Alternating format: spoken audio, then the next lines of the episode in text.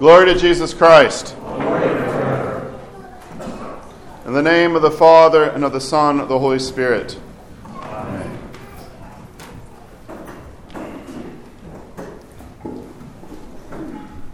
This morning, our Lord is addressed as a teacher. And it's very easy to see this scene as a scene maybe that you experienced in your childhood in class. There's usually one or two in the class who always do the homework, always have the answers, always know uh, how to ask the right questions in order to show that they really did study, read, etc., so that they can get that A plus, or well, we used to call it teacher's pet, right? Maybe they still do that. I don't know. Maybe they've been told not to do that anymore. Probably a good thing. But we have the teacher's pet. We have the fellow who knows that he's kept things. So when he comes and he says, Good teacher, what good thing shall I do that I may have eternal life? He's asking the right question. He's asking the most important question. But Jesus' response is a little odd if you consider it. Why do you call me good? No one is good but one that is God. But if you want to enter into life, keep the commandments. Well, okay. Jesus is good. We confess him to be God. Why is he deferring here? Why is he saying, why? And then he's saying, no one is good but one, that is God. Isn't this a contradiction? In fact, this is one of the things I'm sure you have encountered at some point where there is, you know, Scripture contradicts itself all over the place. This is one of the examples. See? If Jesus is God, why does he say he's not good? Why does he say no one is good but one that is God? Isn't that him pointing away from himself, talking about God and not himself? Well, he is called the good teacher. And our Lord, of all of the ways, the titles, the ways in which we approach God, our Lord Jesus Christ, one of them is that he is a teacher. And like any teacher, he uses all sorts of questions, situations to teach. And so he uses this time with this man to start the path of humility, starting the path of showing the one who is good, the one that you need to call and focus on is God.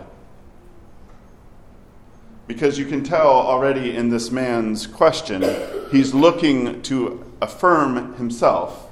He's looking to show off to the rest of the class. But our Lord is showing him you need to have your mind, your heart, everything focused upon God the Father and Jesus is the perfect example of this. The one who, in his humility, his outpouring, shows everything towards the Father. He also confirms for him eternal life is the keeping of the commandments. To enter into that life is the keeping of the commandments.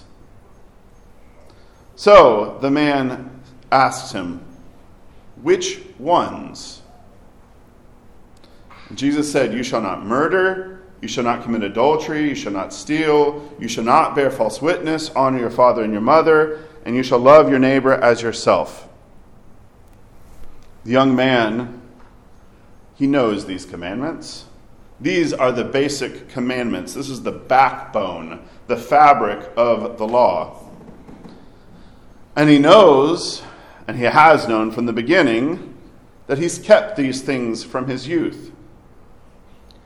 And so he asks, What do I still lack?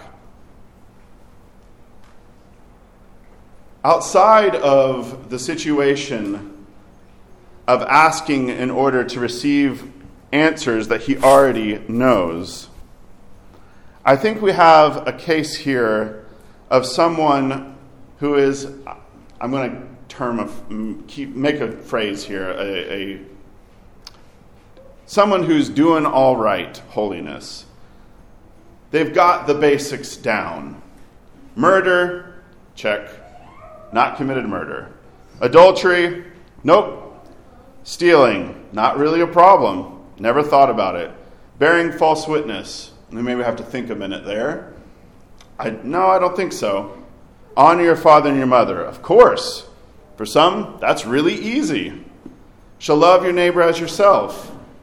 You can tell we're getting a little bit more intense with each commandment. But he's got no problem with this. Yep, I've done that. I have kept all the commandments. I'm innocent of all the big sins. So, Jesus, good teacher, what do I lack? I want eternal life. I'm not that bad. What's going on? Jesus says to him, if you want to be perfect, go sell what you have and give to the poor, and you will have treasure in heaven, and come follow me. Jesus ups the ante.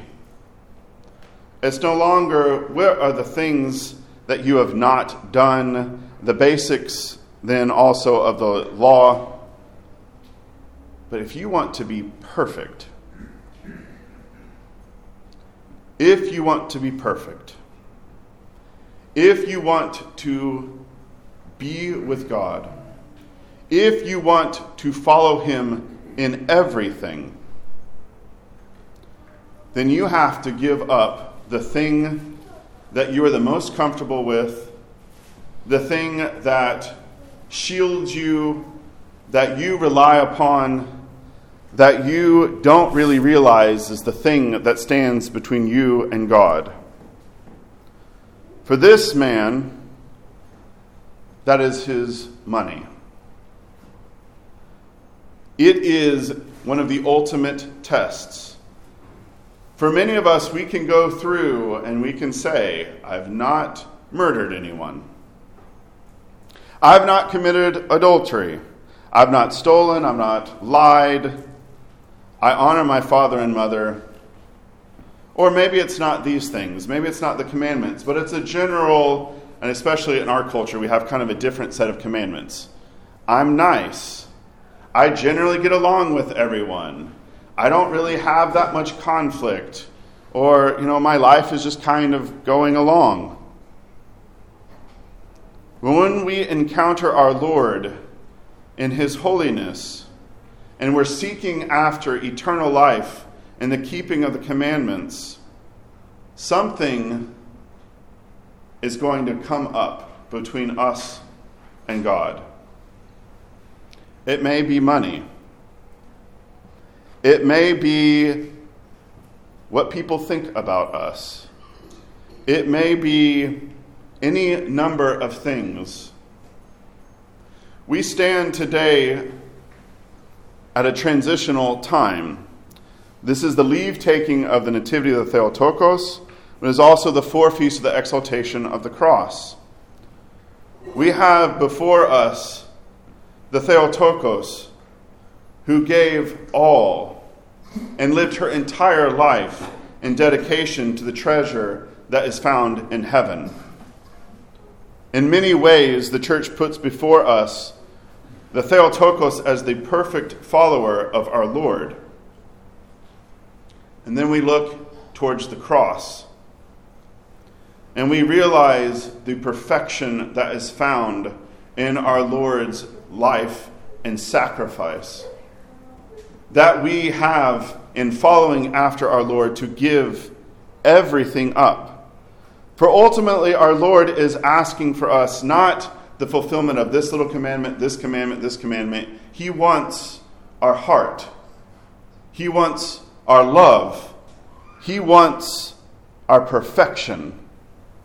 For us to lay aside everything in this world that comes between us and heaven.